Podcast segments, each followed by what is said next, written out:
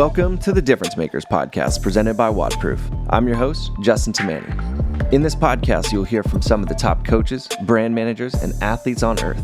From starting out to where they are now, we'll explore the journey of how they became a difference maker. Before we keep going, do us a favor hit the subscribe button on your favorite podcast platform to hear more from the difference makers. All right, guys, we're live. This is the Difference Makers podcast. My name is Justin Tamani. I'll be your host today. Today we have with us Snorri Baron. I was going to try and roll my R's there, but uh, I couldn't do it. And uh, he's he is uh, sorry, s- super agent, owner, and uh, operator of Bakland Management. So, hey, tell us a little bit more about yourself and tell us a little bit more about Bakland Management. Okay. Um, I've been, um, I guess I'll just start where the management started. I, I come from an advertising background. I, I've been running an uh, advertisement agency in Iceland for since I can remember, since uh, the turn of the century. So, uh, got kind of uh, bored of that after 15 years in the field. It was starting to feel a bit like Groundhog Day. So, I started pursuing working more with individuals. And I was looking at helping out with building social media platforms, uh, helping out with determining marketability, building image, PR measures, and stuff like that.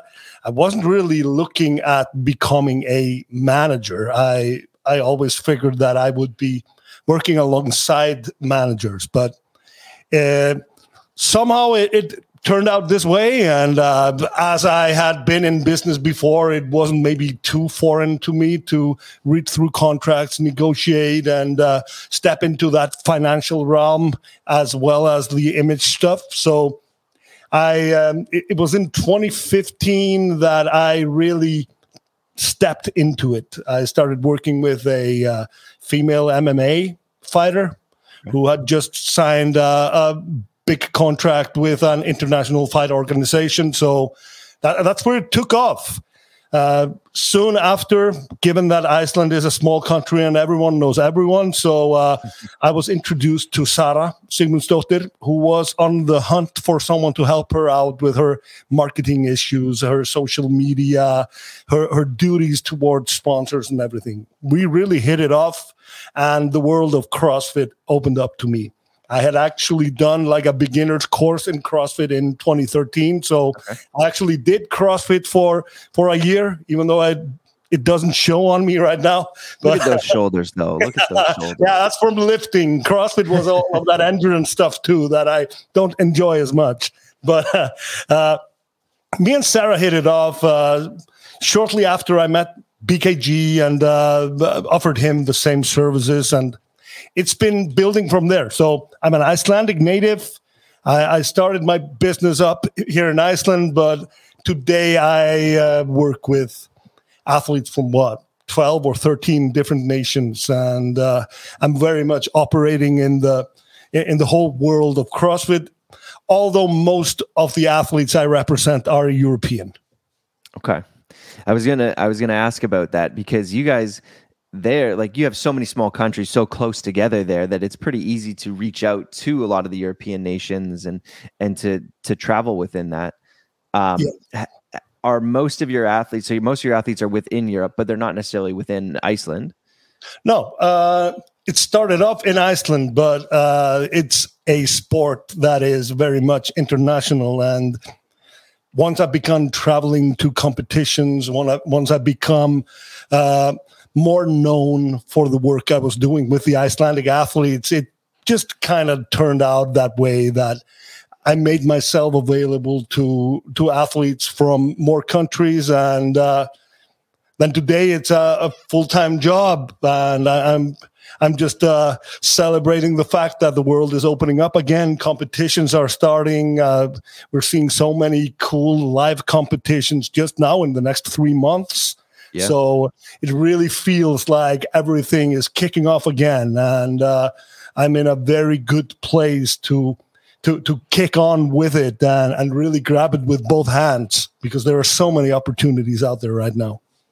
definitely a lot of, opportunities coming up and i think everybody's just like hungry for something new hungry for another event and you know we've got the we were talking before we start recording we've got rogue coming up in just less mm-hmm. than a mm-hmm. month here and uh, you said you're going to make it out for rogue yeah definitely well, if, if Biden uh, allows me into the country, I mean, I, am still waiting for the clearances. But uh, if, if that happens, which should happen, then I'll be there. What do you think about some of these uh, these major events being uh, invitation only versus qualifying in these early stages of, of coming back? Do you are you a fan of that? Are you wanting to see more qualifying, more opportunities for athletes? The WODProof Pro experience contains hundreds of training sessions that will boost your progress, whether you're a beginner or a pro. Start your seven day free trial now and get access to all of our top level training programs. Search the WODProof app or click the link inside this episode description to find out more. Where do you yeah, well, that? I think it is more out of the situation in the world. It's just more convenient for the event organizers to have it invite only. They will provide this experience, but with all those COVID related unknowns, I think that plays a role in it. I don't think they will be invite only uh, for the years to come. I think there will be some other alternative ways to qualify in the future. I think this is definitely just down to the status in the world right now. And as such, I just welcome it. Uh, added to the fact that most of the athletes that, that I am working with, or if not all, have received invites to, to most of those events. So I can't complain. yeah, that's perfect. The, uh, the next kind of big ones that we're going to see are going to be Dubai. And then we have some in Europe coming up as well. Uh, we actually have we, we have the Madrid uh, CrossFit competition in uh, now just in two weeks. That's a fairly big one. Yeah. Then we have Rogue. Then we have the the Mayhem event in uh, in November, which is a fairly big event, the Mayhem Desert Challenge. Yeah. At that same time, I think it's Elfit in Egypt, which is a pretty big event as well.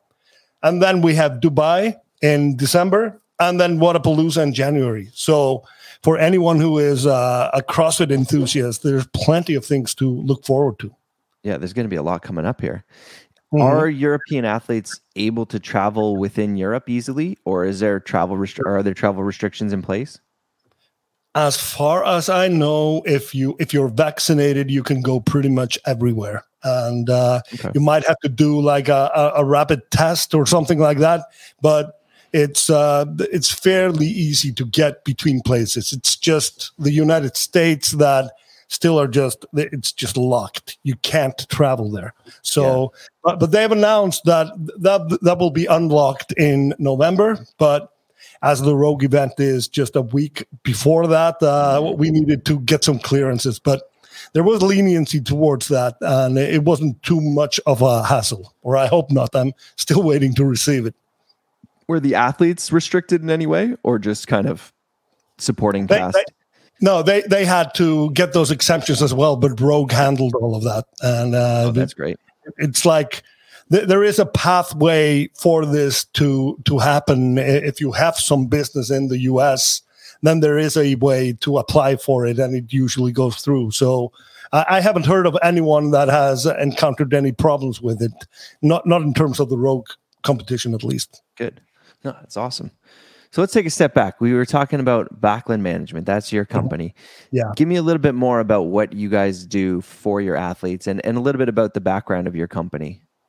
Okay. It's um it's actually a twofold company. It's a creative agency in, into one direction, and it's a sports management agency into the other direction. So we have those two functions, and sometimes those two functions uh, are, are, very convenient for one another. And uh, that, that's that's the way we, we constructed it because we do a lot of we, we're an agency. We we negotiate contracts and we act on behalf of our clients. But we are also helping them in building their own brand. We're also helping them with their own social media, their own YouTube, their own websites, brand, branded merchandise, and stuff like that. So we we uh, we have designers on site, we have creatives on site, which uh, participate in projects like these, as well as uh, participating with their sponsors sometimes in facilitating stuff. Uh, photo shoots, video shoots, uh, all kinds of content.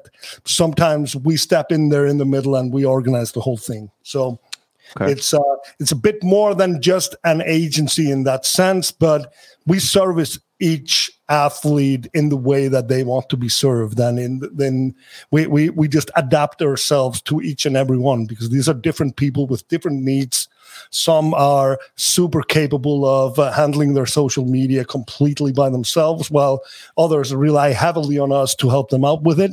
It's just different between uh, each person. And uh, we are specializing in sports like strength and endurance sports. We uh, we we work with uh, quite a few CrossFitters, uh, strongman, weightlifters, there's one bobsledder on board, okay. and uh, we, we look at these um, out, out of this bracket because it's mainly the same sponsors for most of those sports uh, the same apparel companies the same weightlifting accessory companies the same supplements brands etc so we can use our communication network uh, for athletes ab- across more sports than just CrossFit. But at this present time, it's predominantly CrossFitters that we work with. Okay. Yeah, because branding and marketing are so crucial these days. Mm-hmm. And I feel like athletic performance is only one side of, of building an athlete these days, especially in these uh, individual sports. Yeah, definitely. And then you have this whole realm of influencers who yeah. may possess the, the the look of someone capable of winning competitions, but actually can't.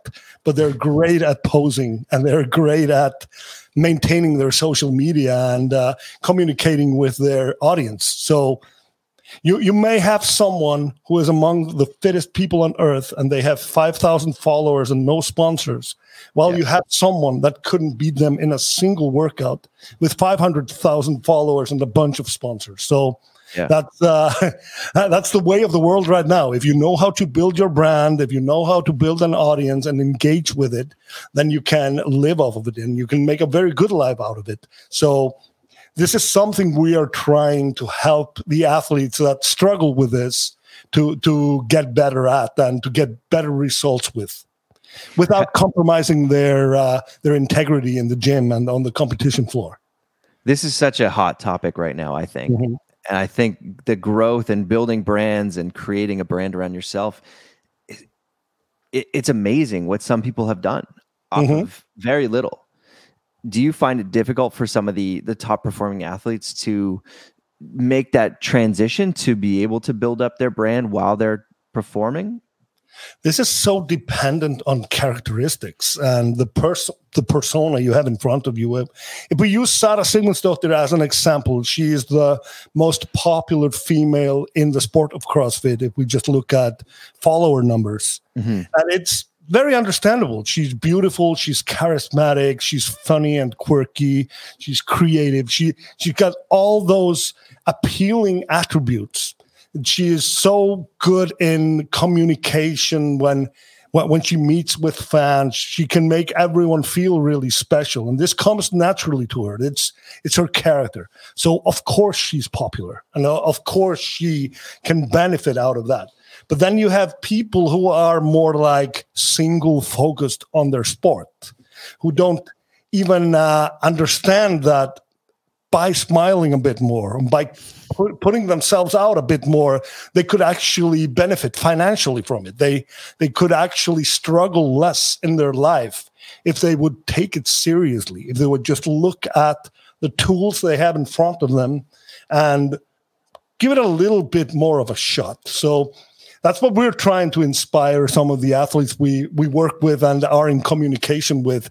Just here are tools that you can use. Here are methods of it. We can help you with this, or you can do it yourself. That, that's dependent on everyone, but these are actual tools that didn't exist 20 years ago. Mm-hmm. Athletes uh, and anyone had had to rely on tabloids or the sports section in the newspaper or, or, or the news coverage on TV to be covering them so that they could get some shine. Now they have these th- these media sources in front of them that they can completely control themselves, and they they're the editors of their own media, and uh, some do really well with it, others don't. Do you find that uh, when you're bringing athletes on right now, that you guys are are having to take that time and, and spending that time with a lot of these athletes, or they already kind of know how to start to work their brand coming into the the relationship with you guys? It, we have the whole scope of yeah. this, and we just have the have the whole scope of it, and some people it comes so naturally to them they just take a selfie on their phone and somehow it's perfect and they think of one sentence which is just the perfect caption and then they get 100,000 likes while yeah. others they they don't have a single idea on what they should do they do the same thing in training every single day they don't find it interesting they they don't realize that there are people out there who find the amount of box jumps they did that day or whatever supremely yeah. interesting yeah. They are there are fitness enthusiasts out there that are looking at some of those fittest people on earth and they couldn't care less how they look or what their caption is. They just want to see them train. They just want to become yeah. inspired by how hard they pushed in that basement by themselves, uh, alone in the dark, pushing to get fitter than everybody else. I mean, that's a storyline that some of them just need to be reminded hey, if you just share some of that with people, then you will get a, get a response because this is fucking interesting. Yeah.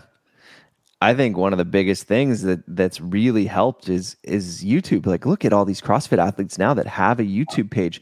They've got a guy that's that's putting out this content, and all it is is them working out. But it's it's mm-hmm. engaging. It's you know looking at the the media space right now like i don't think people are sitting down at a tv and just like you know let's just see what's on today no it's like okay i'm gonna go on youtube i'm gonna go on my subscribers or my exactly. subscriptions i'm gonna go check out what i want to watch oh bkg just put up a new video let's go watch that mm-hmm. you know oh we got sarah doing a day in the life let's look at that the energy of a single person can never beat the energy of together. Join hundreds of thousands of WODproof community members worldwide and become better than ever. You can inspire others and get inspired through our user centric content creation experience. This is your time to shine. Share your knowledge, skills, and energy with community members worldwide. Search the WODproof app or click the link inside this episode description to find out more. And you are mentioning two people who don't have a YouTube channel yet. Oh, I messed up. but, I messed up.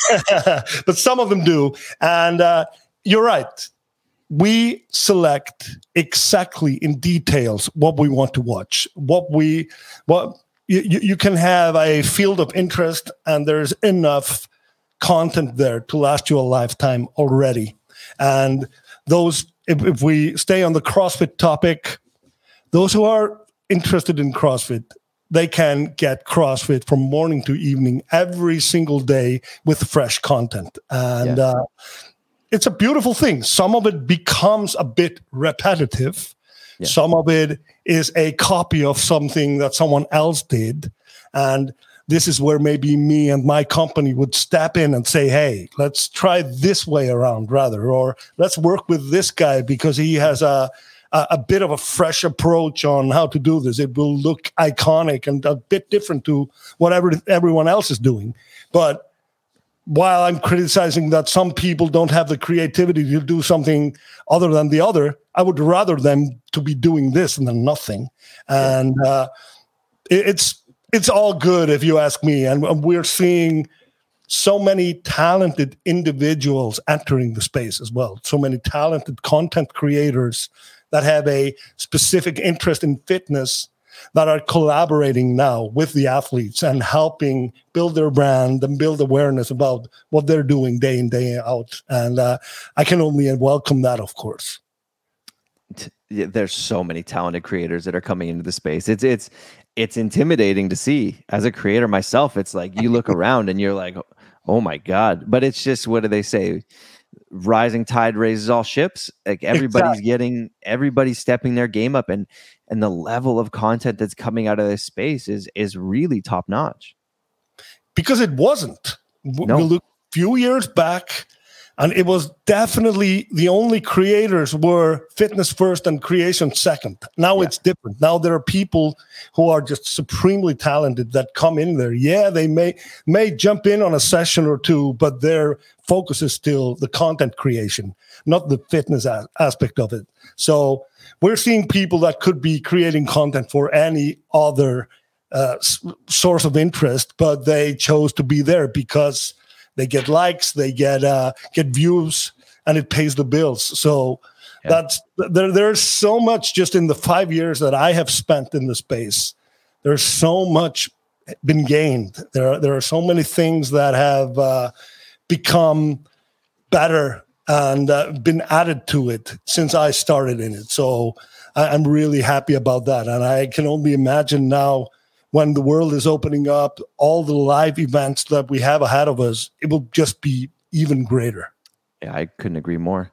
And I think that I'm starting to see it trickle down into other professional sports here, where we're starting to see more authentic behind the scenes content and less um, manufactured content like I'm a big baseball fan and, and following mm-hmm. a lot of these teams, they're starting to have a like a behind the scenes vlog that feels authentic, you know, that shows as much as they can show, but it feels authentic and it and I think some of that has come in from this, you know, YouTube space, the CrossFit space, whatever it might be, where it's like authentic interactions. It shows the personalities of the athletes and not just the what the camera or what they, you know, what the teams want you to see about the game or the you know this the is the personality. Type, this is the type of content that there's demand for. People want this type of content, so that baseball is adapting to it. That's a great thing. Mm-hmm.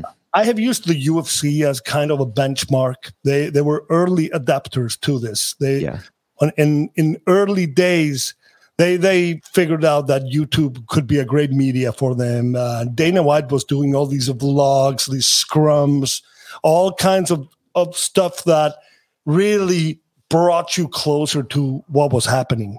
And then we had uh, some of those fighters in there, Conor McGregor and others who just loved having a camera on themselves, which really brought you behind the scenes. You, you saw the good, bad, and ugly there. So, uh, and, and then it, it, made the sport supremely uh, popular, and some of the personalities there really popular. But to the core of it, it was just how well they played the social media because it wasn't really a mainstream sport. It wasn't really getting primetime coverage. No. It's because they knew exactly how to build their brand on the social media channels and on those outside media channels. So I think CrossFit has picked up a few of those tricks. I would yeah. love to see like more of ahead of the games, like, uh, UFC have the UFC embedded series, which is like four or five episodes in the week before the fight starts, where you just get get a bit bit more closer look into how the fighters come out of being all calm and confident into their weight cut process into the all the, the, all the show all the weigh-ins and all of that stuff so mm-hmm. it's super interesting if you're interested in the sport in general you're getting so much stuff that hypes you up before the big event yeah. crossfit could do the same thing just games week there yeah. could be like big drops of episodes every single day before the games start where you could have like a really good feel for how everyone is doing, how how people are are psyching them up, and this would get the audience completely crazy ahead of the event. So yeah, do you feel like some of this content is coming out a little slow? what, what did you say? Oh, sorry, sorry, yeah. I cut you off there. I said, did you feel like some of the content that they're putting out right now is coming out a little bit slow with like their, uh, you know, they have their Miles to Madison series, but now we're looking yeah, at events that happened like six months ago. Exactly. That, that's, and I I love those episodes. I love that they are giving coverage to not only Matt and Tia, but all the other athletes that are there because uh, I didn't feel that those Buttery Bros movies did only they, they they only covered a handful of athletes. They didn't really cover the scope of athletes. Mm-hmm. So those Miles to Madison episodes, um, and I hope there are more to come. They're pretty much giving you the whole scope of everyone that was there. I hope, and uh, I love that they're doing it. The, the, what the idea I'm dropping, I'm just spitballing here, anyways, is content that engages you just ahead of the uh, the yeah. competition. And I'm just saying it because the UFC does it so well. Why why, why shouldn't CrossFit do it as well? Mm-hmm. Now is that uh, is that a look into what's coming soon from uh, Bakland and, and some of the events coming up? No, it isn't because we aren't a media company. We we engage with media, uh, content creators, etc. But that's all just each person for themselves. But mm-hmm hopefully some of those events are going to be doing more of this stuff because we were on the topic of uh, all the access to media, all the yeah. immediate access to training videos dropping every day from these athletes separately. It would be fairly easy for these events to get some of that going just to hype up their event, hype up the live stream, and get people just more hyped for the action. Yeah. Do you think that we're just not there yet on the scale of some of these events or some of these companies because it is a little bit separate? You know, let's just say Rogue, for example, they don't have necessarily the resources to put a series together with all these athletes being all over the world before these events where UFC because they can kind of bring them in and put them in their bubble before that starts. It's a little bit mm-hmm. easier to generate that type of content.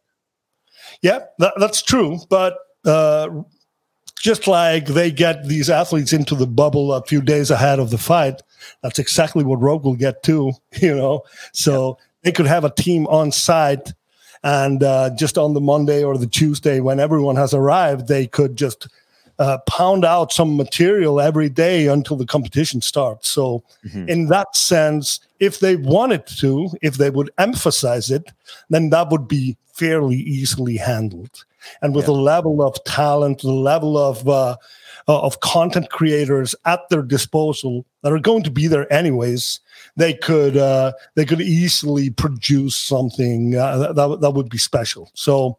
I think it's more about the decision. Of course, it's a financial decision as well. Yeah. I mean, someone needs to pay for it, but Rogue can pay for it.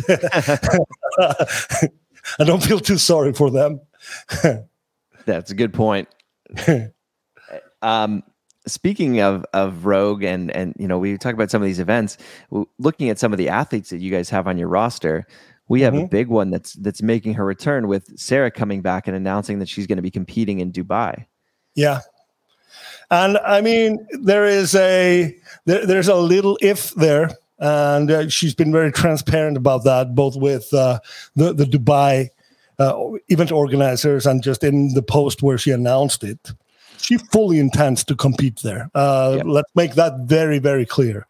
And at the point she is right now, there is nothing that says that she won't. She is resuming full training now. She's been training, but there have been certain movements that she hasn't been able to do, or or the physios and doctors have told her do not do this just yet. So there are a few things that she hasn't done. Her fitness levels are up. Uh, she can she can do. Uh, she doesn't need to uh, regain all her fitness, but there are certain movements that she needs to familiarize herself with, and certain movements that will maybe test her knee in a way that she hasn't tested it after the ACL uh, surgery. So it's just it will come out in the next two or three weeks Mm-hmm. If everything goes the way it's planned and everything goes uh, the way we hope it will, then she is competing in Dubai and she is returning to competitive action. How it will go will just depend on uh, so many variables. Yeah. She isn't going there with a mindset to crush everything and take all the headlines. She's going there to get that taste again, to to get this competitive action under her belt, to to feel those feelings again, and to be motivated for next season because it's an ACL tear since March. Uh, yeah. She's returning to competitive action eight months after the surgery. Uh, that's a very short time. And uh, some will say that it's even reckless to, to do it. Mm-hmm. We will just have to see. She has a world class doctor monitoring her, she has a world class physio monitoring her. Uh, she will do what they tell her to do in this respect. This yeah. will be a collective decision made by her team and not just by her wanting to be back on a competition floor because she'd be competing uh, at the Rogue probably if she had it her way. Yeah. Uh, it's as simple as that. And uh, she can't wait to be back. But Sara has, has uh, she she ha- she amazes me like uh, every now and then. And for all the all the bad shit that she has endured, how she has managed to stay positive and stay focused, stay motivated. Uh, a lot of the stuff you have to do after uh, after an ACL reconstruction surgery is no fun whatsoever, and no. there is pain involved, and there is patience involved. You have to do a lot of exercises that bore you to tears. Yeah, she's done all of it, and she's arrested. I mean, that was kind of uh, more of my worry was that she'd be restless, that she would uh, she would drift away into sneaking into uh, doing a, an extra hour on the bike or whatever. Yeah, she hasn't. She's been she's been completely following the doctor's advice and uh, tending to those little things that she needs to tend to. Meanwhile, maintaining a hundred percent nutrition, hundred percent on everything that she needed to, because she's got a singular goal. She's going to return.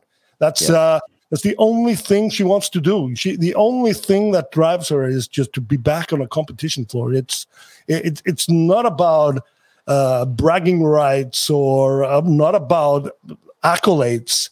It's about being having that feeling of being back on the competition floor. That's what drives her.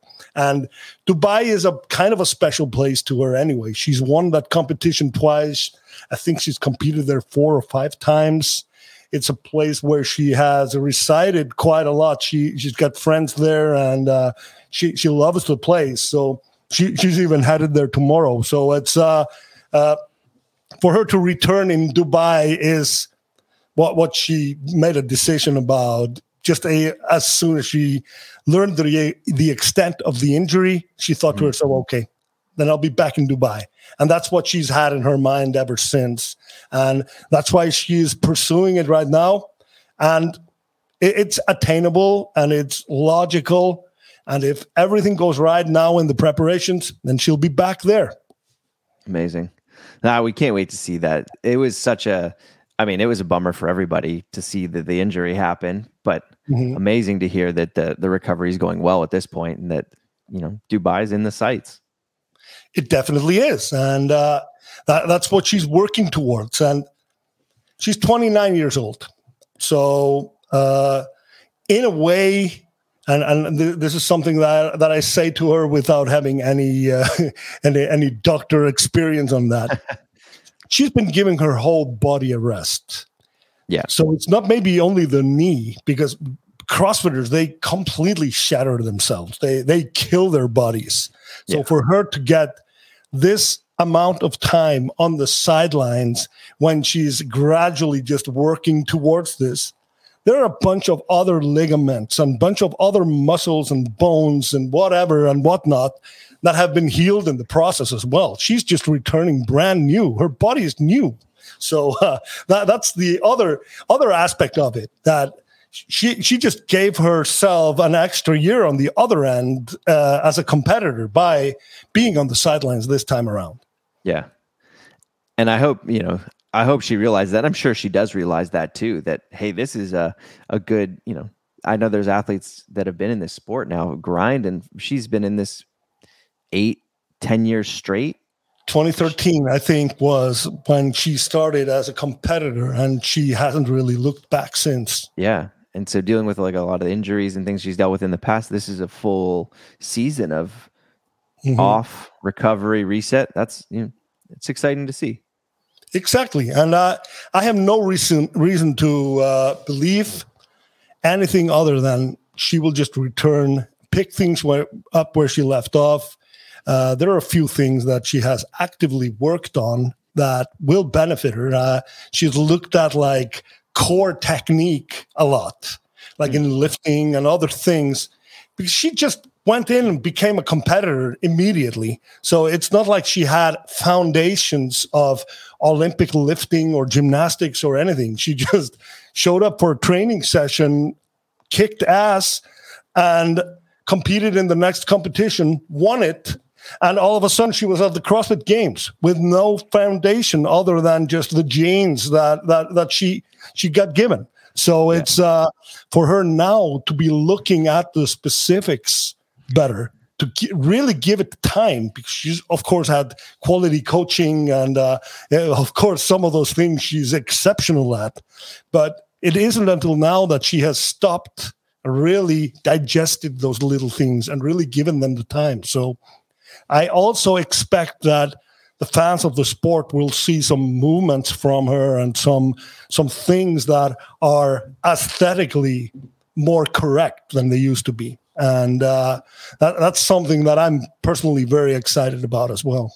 Amazing. Speaking of aesthetics, she also just released her clothing line with Wit. Mm-hmm.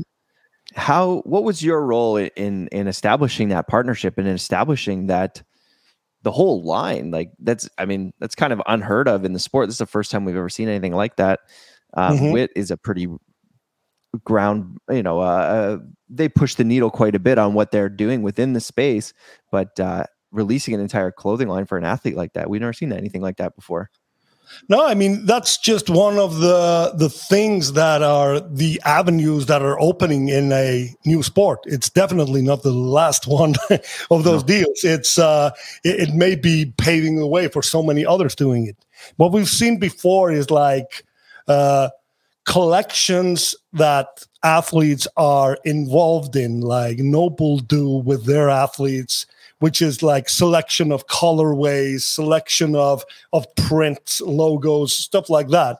But what Sara did was the whole de- design process, mm-hmm. the actual pieces, the the fabrics, the the the designs where, where where all those little cut lines are and everything this is all something that she worked on with the designers at wit because she has a lot of input on things like that and she's been really interested in clothing design and any design for that matter. She is a very creative person and she th- this fit in perfectly with what she wanted to do. She didn't really expect that she would be designing a clothing line at this point in her career. She maybe thought that by by age 35 or something, when she would be signing out of the elites and into the masters and uh, had a bit more free time, that she would be working on something like that. But the the opportunity presented itself, and she just jumped on it. And uh, Wit had a very clear idea on how they wanted to work with Sara. So I had a meeting with them. They knew that her Nike contract was about to expire, and mm-hmm. they wanted a chance to to chime in and to see if there was an opportunity for them to uh, to get in there and uh, it, it, was a pretty bold move because you don't really walk away from Nike. it's uh, yeah. it's like an end goal for an athlete to become a, a Nike athlete. So it was they, they, gave us a lot of lot to think about and uh, a, a, lot of. Uh, there was a lot of discussions that me and her had about this before she decided even to give it a shot to negotiate it further. But Wit is an undeniable like entrepreneurial passion project. It's driven by passion. It's driven by uh, there are two guys who started this brand, and they've been working day and night on something that they love, and uh, it just shone through in the way they presented their ideas and in the way they wanted to work with Sara. They they just said all the right things. Uh, yeah, it, it's a it's a chance it's it's on uh, it, when, when, you have an opportunity like that, it could bomb. Uh, Mm-hmm. People could hate it. it could look really bad. It it could maybe turn out that you should just be competing in CrossFit and you shouldn't be designing clothes at all. But that's not what happened. And yeah. so far, I mean, it's only we've only seen the first drop of it. Uh, I've seen the whole collection that is uh, okay. uh, launching now in uh, in January. The last pieces we would have launched the whole thing earlier, but uh, COVID uh, strikes in the the, the factories in, in, in in many different countries and stuff like that has really delayed it and made it more complicated, and not only for for for every single brand in the industry. So yeah. th- there were complications, but uh, it was decided that we would use the the CrossFit Games as like a pre-launch thing. So Sara went to the games and did a huge meet and greet, and some of the pieces were launched there. Then there was another launch in London uh, a few weeks later, and uh, another groundbreaking thing happened there. Uh, it was a fashion show with a catwalk and everything, but no no, no supermodels, just athletes. Just uh, athletes. That was really cool to see. Yeah, and and it was amazing. It, it another thing where we thought to ourselves when we heard when we heard the idea was, wow, this can be really, really cringy. If it if we don't pull it off, it, it could be the laughing stock of the sport. Yeah. It could be something that they make memes of for, for the rest of our lives. So it better be good. And it was. It was really special. It was uh it, it was an incredible event. Only 200 people there. It was just a, uh, an invite into the gym the catwalk was under the, the rigs in the gym, and then they just changed the lighting and then, then just models of all shapes and si- sizes, not models, athletes who modeled it. And the end result was just goosebumps. You know, it's uh, it's one of the things like it fits so well with Sara as well. It's yeah. it's so much her uh, to involve uh, young athletes, old athletes, uh, big athletes, small athletes, uh, to, to involve everyone in what she's doing. That's just totally what she stands for. So, big props to Wit. Wit is a brand that uh, when, when I look at it now, now that I know everything there is to know about it, it's like, wow, the sky is the limit for this brand. And uh, as both one of the key retailers in CrossFit, but also a brand producing uh, premium clothing. It's uh, it, it's going to be very interesting to see where this goes. Yeah, I've I've always loved what they've done, and they've been in the space now for several years, five, six yeah. plus years now, and from the moment they they got in and they you know i think one of the first things they did was oh maybe it was even longer than that that collaboration on the metcon with nike and having the logo on there and then seeing these other collaborations come out with reebok and and now um, under armour even. Mm-hmm. they're collaborating with all all yeah, they collaborate it's, it's with just one. They bridge the gap between yeah. all the brands and uh, bring it to the community and those special collaborations where there's a limited edition where you can only purchase it at Wit. They've just got a really cool strategy, and they're they're bringing coolness to to this uh, genre. It's it's really changed the perception of CrossFit from when you know board shorts and and skins exactly. were the uh, the thing in CrossFit now to be a very very fashion forward, very you know thumb on the pulse of of not just CrossFit fashion, but fashion in general, and be able to push that forward.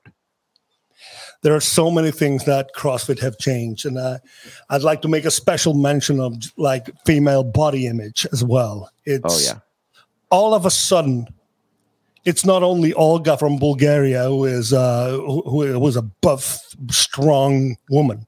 Yeah, all those beautiful CrossFit chicks that are just as desirable as as any of the others to the market. I mean, they have redefined what what is beauty. They they've added more layers to what is beautiful, what is fashionable, what is feminine, and uh, it's been happening over 20 years now in the sport of CrossFit. So. Uh, uh, there, there's a lot of props and there's a lot of history for the better of mankind that has been created through CrossFit. I couldn't agree with you more there. Um, with uh, Sara, she's also been involved with big brands. You know, we we mentioned Nike, which is a, g- huge global brand, but they're in the CrossFit space.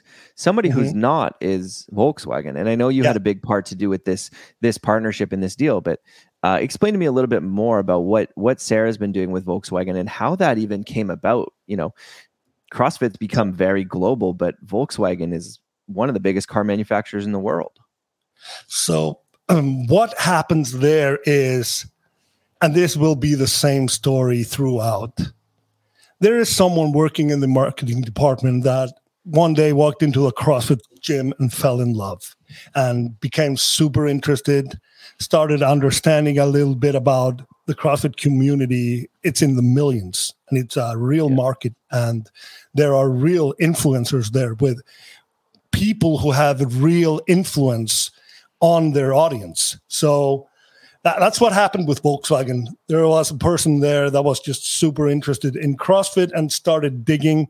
And uh, I was introduced to them by by by the guy who has the strength in depth, uh, Ollie, uh, who has the strength in depth uh, event in London. So uh, he had some connections to them and connected me with them, and I'm uh, very grateful to him for that. And then there, there's just a conversation that that progresses, and we we need to be mindful that that a, a global pandemic was emerging at this Yeah. time. It was uh, uh, it, it was around the time of uh, was it Wodapalooza in 2020. I think it was. I think there was, yeah, Wodapalooza. It was February 2020 when uh, when we are finalizing this arrangement. So COVID strikes like two two months later, Yeah, but but they decided to persist with it, and there were more attributes to this than just CrossFit. They were looking for a strong female icon to be the face of their Volkswagen R line, which is like their main models supercharged, like yeah with that's a, like their premium. yeah, and and with like a race car element in it, like a race car design on the on the seats, on the steering wheel, uh, and more power in the engine and stuff like that. Pretty cool, if you ask me. Yeah, And Sara just fit the bill. They they did some, uh, or I assume, knowing how those big companies do, they they probably matrixed. They, they set up a parameter for what does this person have to, uh, what what are the attributes this person has to meet, and uh, Sara just ticked all the boxes, and uh, that, then we we just negotiated a, a, a nice contract and the rest is history.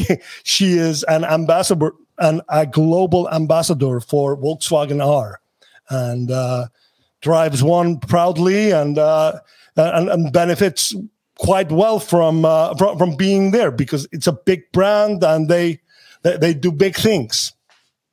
they definitely do big things. I saw you did an IG once, some IG stories, and said that was one of the biggest deals you've been a part of, or one of the deals you were the most proud of. Yeah, um, definitely one of the deals I was the most proud of. I have done bigger deals since, uh, which I am also very proud of. But it's uh, uh, the thing that it's a brand that wasn't in the space before is Yeah. always something to be proud of. And I'm also just proud of Sara's achievements of becoming someone who is much more than just an, an icon in CrossFit. She's an icon for for, for strong females, Yeah. for strong independent females, and she she has such influence as such that even a brand like Volkswagen acknowledges it and offers her a contract. So that's something that I am incredibly proud of just being a part of. Not not only my role in it, but just the fact that I am a part of it. That's awesome. I I can see I can sense it in your voice how how much pride you have in in everything that you know you've accomplished with Sara. Sara's accomplished in general, but what you've accomplished with her, and it's that's awesome to see. Um, one of your other athletes that I wanted to talk about was uh, Roman Khrennikov. Mhm. We've we've seen the name at the top of the leaderboards for a few years now, but we've never seen him at the CrossFit Games themselves. We've seen him compete against the big boys in Dubai before and Mhm. at the European regionals and, and um, some big events there, but we've never seen Roman on the floor at the CrossFit Games. Um, so, for people wondering, can you give us a little information about that?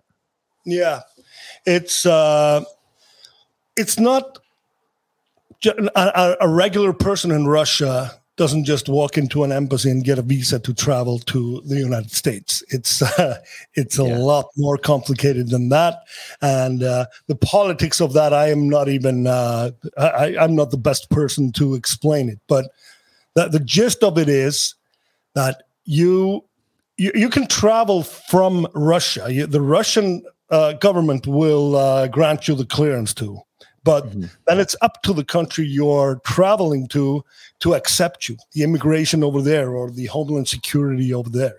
Mhm. And for some reason, Roman hasn't been able to prove that he is not going to return again to Russia.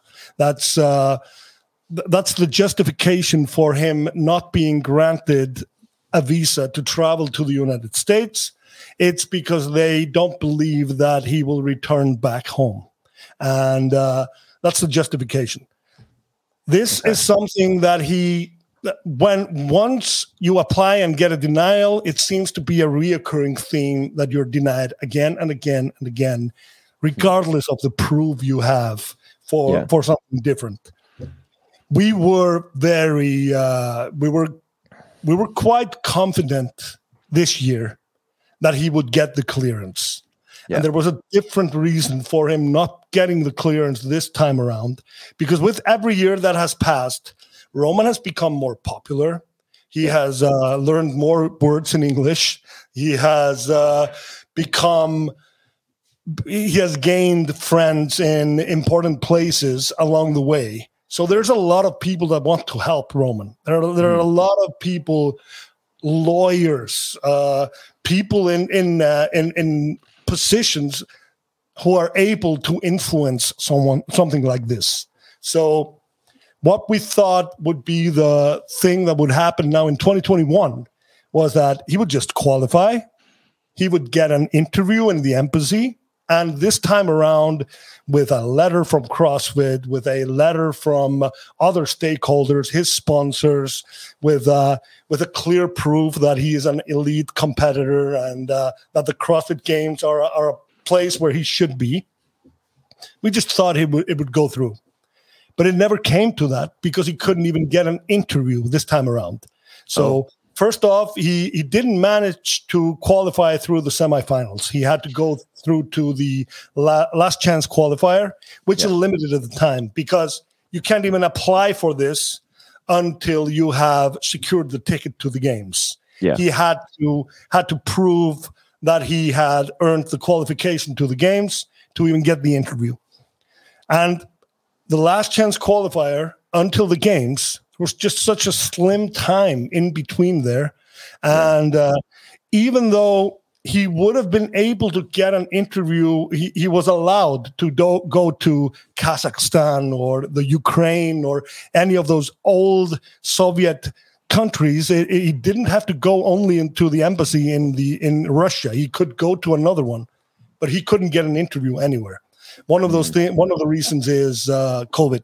It, it just completely disabled the the, the the the way these things operate. So it made it so much harder. But still, in within the time frame, you just couldn't get the interview.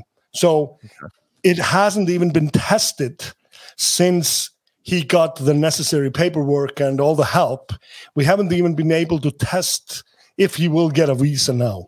But we do feel quite confident that the next time he will try, if he gets the interview, he will get a yes. So that's that whole story. That there have been rumors around that he was in the military or or any any other. I, I've heard such crazy stories. I mean, first off, it's a regular guy. I mean, he's uh, he's got a wife, he's got two dogs. He he's a coach in the local CrossFit box. Uh, there's a kid on the way. He's got a pretty good life. I mean, he lives yeah. in a city of 500,000 people in, in Siberia. And I mean, Siberia sounds really cold, but it's really hot too, you know, and uh, they, they got summers there. There, yeah. there are so many things in his life that are just completely normal. I mean, they just have backyard barbecues just like everyone else. and I mean, why shouldn't he want to return to his home? It's uh, yeah, it's so crazy, and it, it borders on being arrogant just because uh, there there's someone who dictates this. Yeah, this guy he he wants to move to America because America is the best place in the world. Uh, that's not what he's thinking. He he lives a pretty fucking good life, and he just wants to compete amongst the very best of the best, and then he, then he would love to go back home and continue with his life. yeah. So, and and that, that's the gist of it. Roman is a very special individual, and uh, he, I care about him very deeply because he is probably one of the most friendly persons I have ever met. And uh, in like a random way, sometimes I just get a message from him saying, "Hey, Snorri, how are you feeling? Or are you doing okay?" And he is just asking how I'm feeling. It, it, it isn't a conversation starter. He is just checking if I'm good. So he's my only friend that does that without a without another agenda. And it may be a Russian thing or not, but I mean it's uh, it's definitely something that I take to heart. So he is someone who also has those athletic attributes. He's just a freak athlete. He's got the, the tolerance to to pain that this guy has.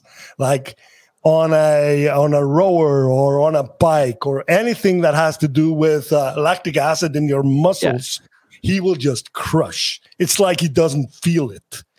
While everyone else is dying, he's just maintaining some ridiculous pace and uh, stuff like that. And yeah. his all the other things where he was lacking, have been coming together very nicely. I mean, his okay. only lifting is becoming elite as well, and uh, he he just goes to the gym and works. This is a hard worker, and he maintains his belief that one day he will compete at the CrossFit Games. All those all those no's haven't haven't been able to divert him from that road. And with uh, traveling to Dubai, are there any limitations on that? Like he he's is he able to get to Dubai fairly easily? He can travel wherever he wants to. He needs to apply for a visa. That that's just the way it goes. But he is allowed everywhere. And mm-hmm. guess what? He always returns home. he he could have picked so many wonderful places if he wanted to. In fact, it, it's just not what he is planning. Yeah. awesome. But he he did confirm for Dubai this year. Yeah, he is. He yeah. is. As he can't be competing at the CrossFit Games, mm-hmm. he wants to compete in every single competition other. He can't go to Rogue, obviously. Uh, it's the same issue. It's in the it's in the states. So he's doing the Madrid competition in two weeks. Okay, which is a fairly big competition and yep. uh, will be the biggest European competition this year. Then he is doing the Mayhem Desert Heat in um, in, in the United Arab Emirates, and then he's doing Dubai. So he's doing one competition a month now until until the new year. Jeez. Yeah. Do you, do you think that a, a competition series like that is sustainable for athletes? Like, let's just say the season was more of a series as opposed to these individual qualifying events. Do you think that that's something that's sustainable for athletes to compete in? the, the programming would need to be mindful of the fact that they will be competing more regularly. So, mm-hmm.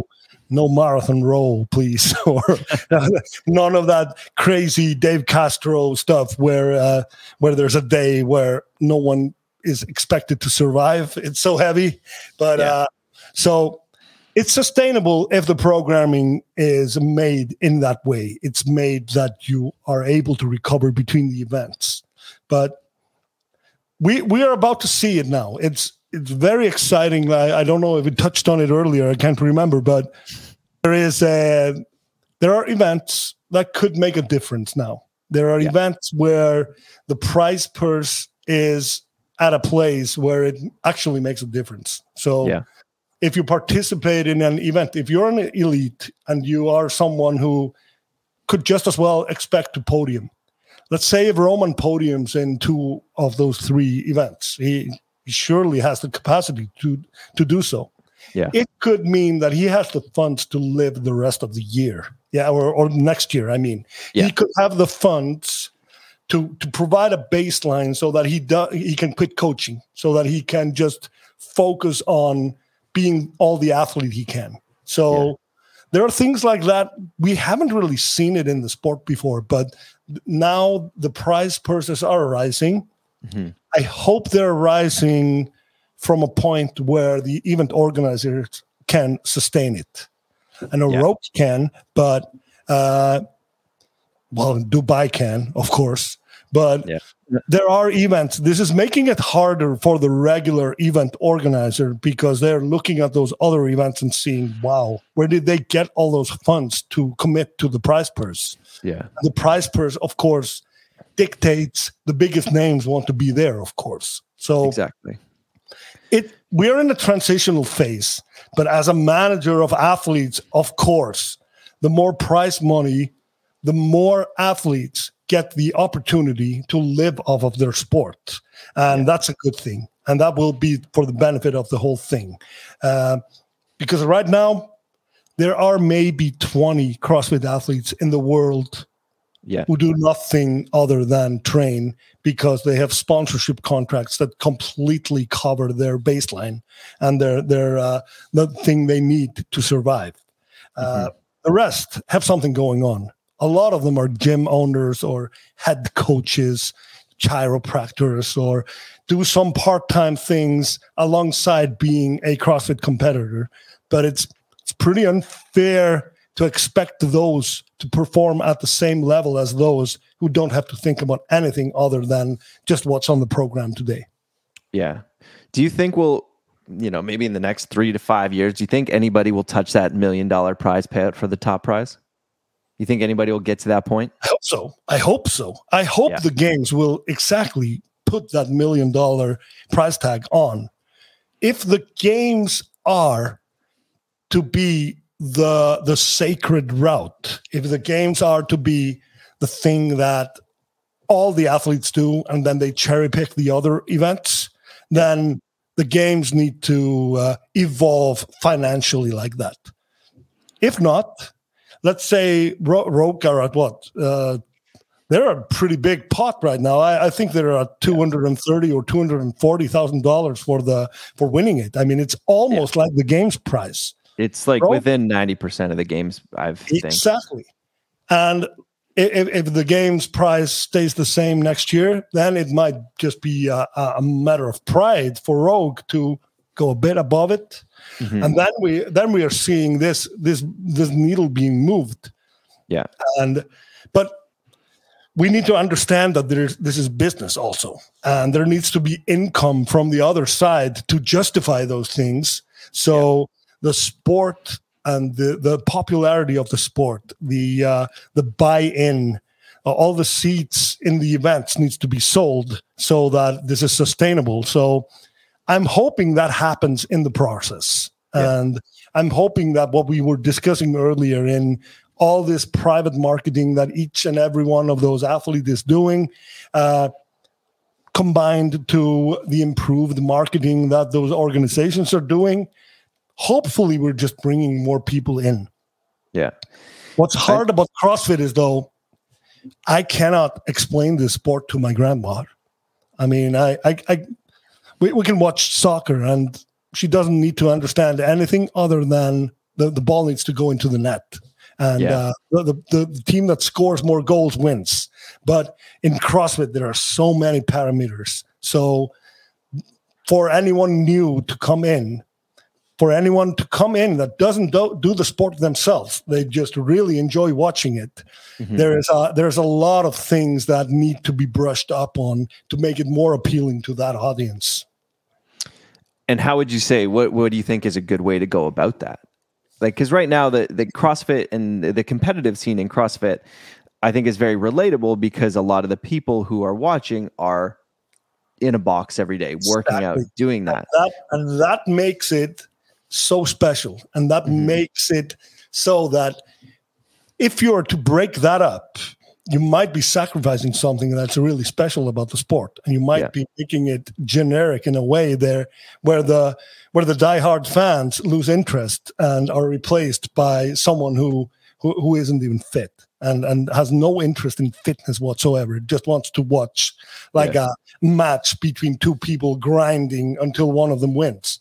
But so I don't really even have the solution for this. There, there are probably ways to simplify the sport while maintaining the element of surprise. But those elements of surprise right now have been Dave Castro announces something at the very last second and then they do it. Mm-hmm. So hardly even the athletes know what they're supposed to do. How is anyone else supposed to understand it while watching? So yeah. It might need to be that the whole menu of workouts is announced way beforehand and then maybe one of those events is a secret one that they don't don't know about. But it, the trend now has been that you don't really know shit until you're there.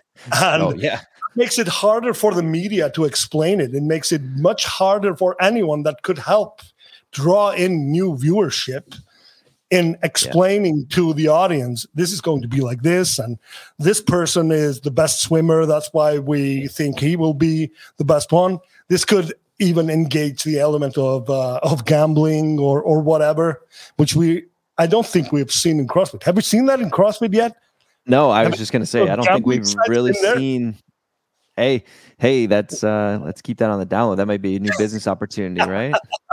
Yeah it, it might be. And i it's one aspect of sports, and it's one of the aspects of sports that draws in people that don't do the sports themselves because they are engaged by the fact mm-hmm. that they bet on someone. So yeah. uh, I know this is a gray area, and some people wouldn't want any gambling whatsoever involved, uh, but why not explore it?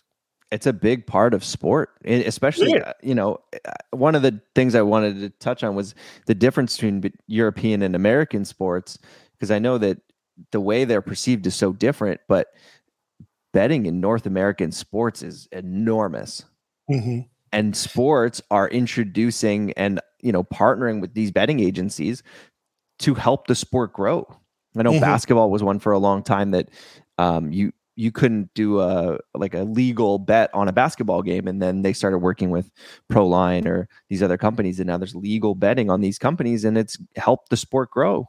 Mm-hmm. and then you have all those online formats which is pretty hard to regulate. Yeah. so there, there's a lot of gambling in all sport i agree and we haven't seen it in crossfit. Some of it is down to the fact that you don't have a clue what you're betting on and uh, it's so hard yeah. to understand. And, one of those aspects is this element of surprise, which is the CrossFit Games. Mm-hmm. It's based on you. You just have to be fit and you have to be ready for literally anything. They, yeah. they might they might throw you just uh, ten miles out in the sea and they don't even care. Uh, the, those who survive survive, the, and and they win. The, the rest just drown. It, yeah. it, might, they might end up doing something like that if, if it keeps on going the way it's going. It, they always push it a bit further than, than they did before. But I mean, I guess it's entertaining for those who are deep in there. But yeah. for me, trying to explain it to someone who has no t- uh, no touch points with the sport, they'd just rather watch soccer or basketball or, or something else. They, yeah. They'd rather just watch that because it's so much easier to understand do brands brush up against that? Like, have you worked with brands that are like, we don't really understand CrossFit, but we want to work with these athletes because they have a social following? Mm-hmm. I have found myself um, on several occasions working with a brand that doesn't understand the sport, and it's usually been a negative experience. It's okay. they were looking for an in- influencer, they weren't looking for an athlete, and most people don't realize that these people, the, the athletes, they're literally killing themselves every day, 365 days a year. They yeah.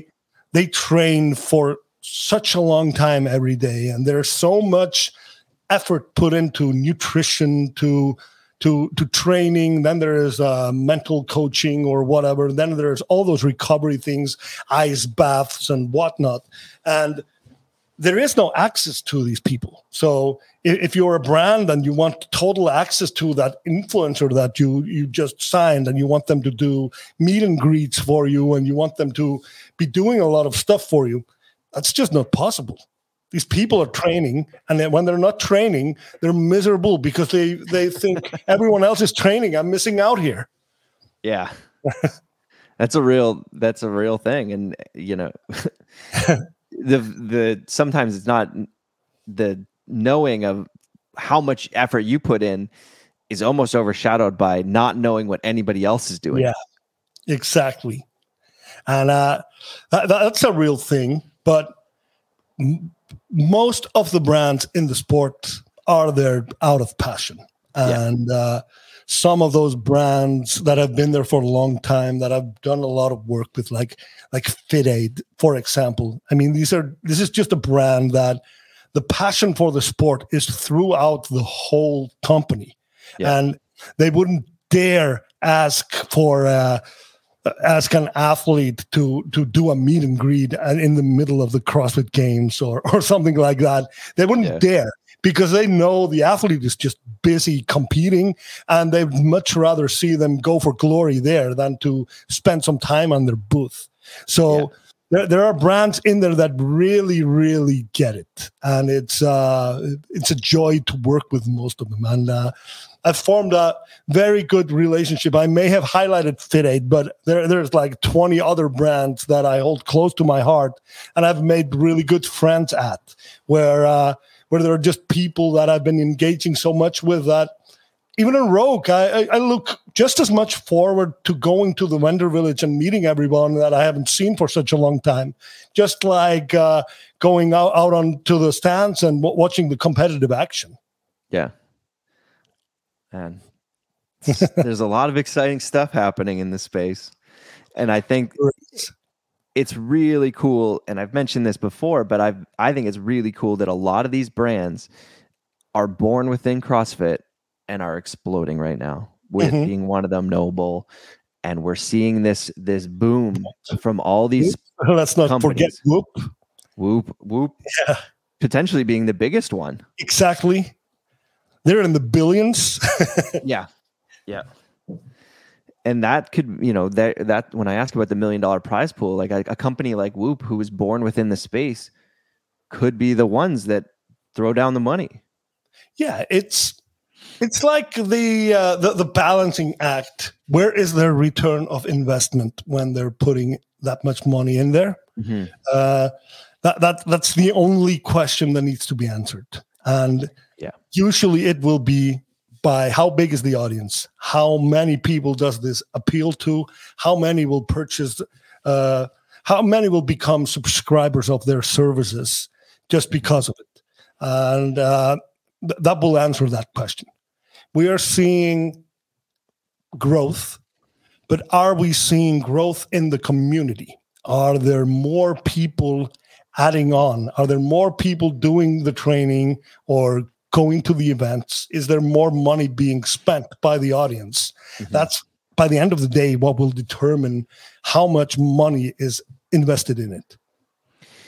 Have you seen a uptick in community engagement in the past couple years because I know we saw a drop off with the changes at HQ and I know mm-hmm. it's kind of back on the incline but have you seen a very noticeable incline back to kind of where we were pre no not nearly the same uh, well if I if I just look at the athletes themselves because I mm-hmm. monitor their social media and analytics a lot it's been uh, lose a follower, gain a follower. It's been like in a standstill with so many of those athletes for a long time. While before COVID, we were seeing growth like Sara was growing like 100,000 followers a month or something. It was crazy.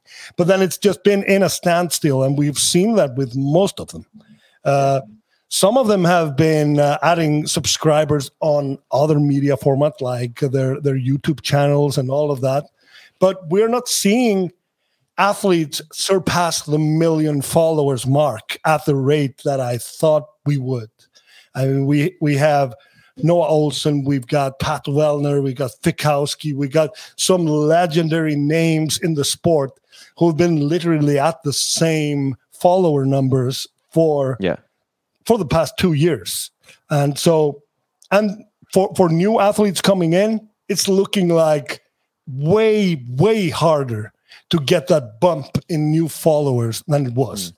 This is, of course, also determined by different the people just behave differently on social media than they did. They don't add as frequently or they add something follow it for a little bit and as soon as they see something they don't like they unfollow.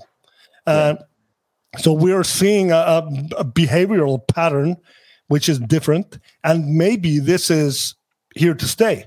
But what any of those athletes or brands should be looking at is how engaged are your followers? How yeah. interested are these people who are following you actually in what you're doing? Uh, if half of them watch every single story, Instagram story that you drop, then you have a very, very engaged following. So yeah. uh, it, it's uh, it's determined by way more parameters than just uh, how many are there. Yeah. I was wondering Can too. We hit the pause button because I need to run and get a charger for uh, for my computer so I won't run out. Yeah, yeah, yeah, yeah. No, uh, one of the things I was going to ask is, what about? Um, do you think that the way that Instagram and their algorithm operates is something that's impacting growth as well? Probably. Uh, like we've seen, uh, they're, they're emphasizing reels. They are emphasizing certain aspects, and uh, but then I think they're changing the algorithm way too frequently as well. They're always like nudging it yeah. to a certain extent.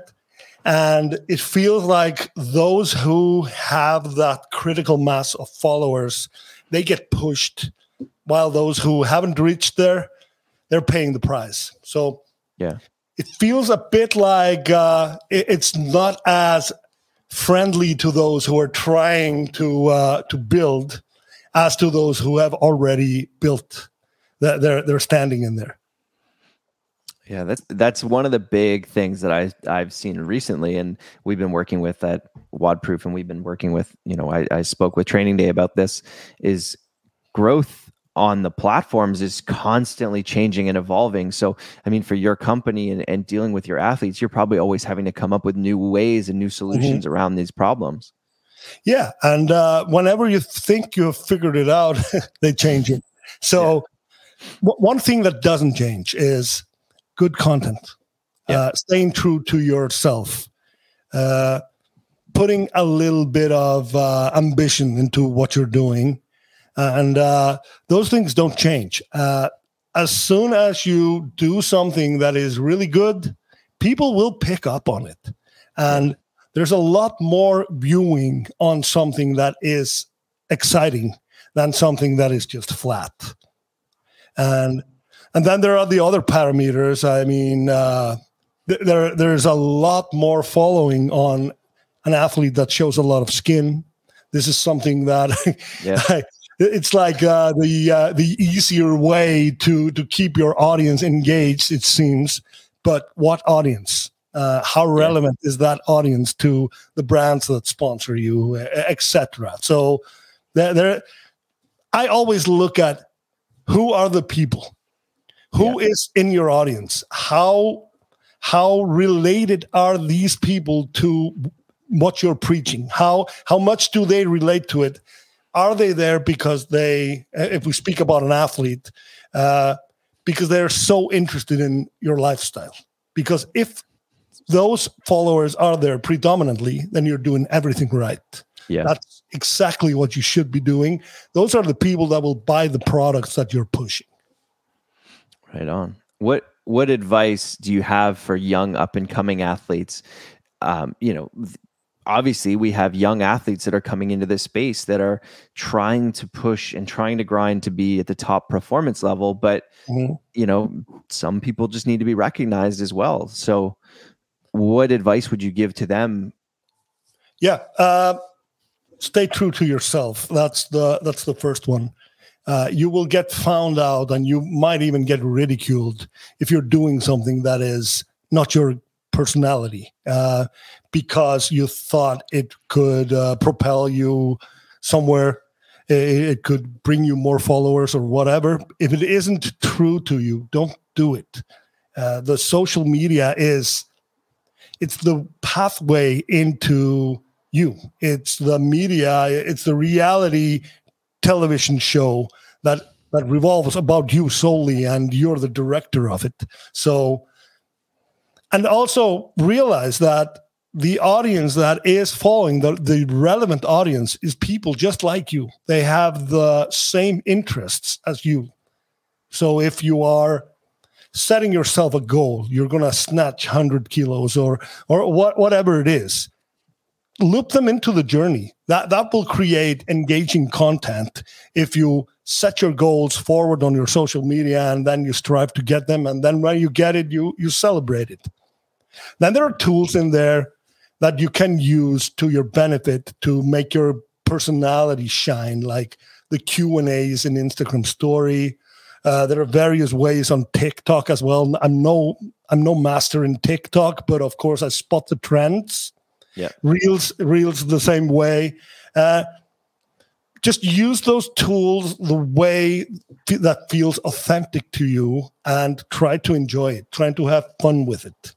Uh, but always stay true to yourself. That, that's uh, I'm, I'm, thinking while I'm talking, but I, I, I, emphasize the realness a lot because I see yeah. so much that is not real. I see so many people pretending to be all nice, but they're fucking assholes when you meet them and, and, stuff like that. It's like the, the concept of kindness and humbleness that everyone is trying to portray. It's to get likes, but not everyone is kind and not everyone is humble. Uh, that's uh, it, th- these these concepts are being diluted by so many people out there. So what will resonate the most by the end of the day is be real. And if you're an asshole, just share that with the world. There's plenty of people that appreciate that as well. Awesome. Amazing. Hey, Snorri, I want to thank you so much for your time. Before we go, let everybody know where they can find you uh, in yeah. your company. Give me a little it, bit. Yes, it's Snorri Baron. It's S N O R R I B A R O N. Uh, with an at in front of it. That, that's the way you can find me. I I usually try to share what I'm doing uh, on my Instagram, and uh, if you're interested in in sports, then you won't see me do a lot of them, but you will see some uh, pretty impressive people on there doing doing what, what they do best. Then it's my uh, my agency. It's uh, Bakland B A K L A N D M G M T. Bakland Management. So uh, there you have it. Awesome. Thanks so much for your time. I really appreciate it. And we'll talk soon. Yeah, absolutely. Thank you too. It's been a pleasure. Amazing. With the WODproof Pro experience, you'll get instant access to training programs from some of the best coaches on the planet. From full training programs in the gym and at home to movement specific programs for weightlifting, gymnastics, engine, endurance, rowing, and more. We have a program that is designed for your needs, whether you are a beginner or a pro. Every training session introduces a series of questions Am I happy with my performance? Where could I have gone faster? When will I be ready to go again? For WODproof Pro athletes, also this question What can I learn from that workout? With a WODproof Pro subscription, you gain access to a complete training toolbox from a full featured exercise log to side by side comparisons to the ability to record your heart rate right alongside your rounds and reps. You have at your fingertips everything you need to learn to make progress and to go into tomorrow's training more prepared than today's. The best athletes are the best students, and with your WODproof Pro subscription, you will have in your pocket the education you need to elevate your training and uncover the many lessons that every single workout offers you. Subscribe today so you can get better tomorrow.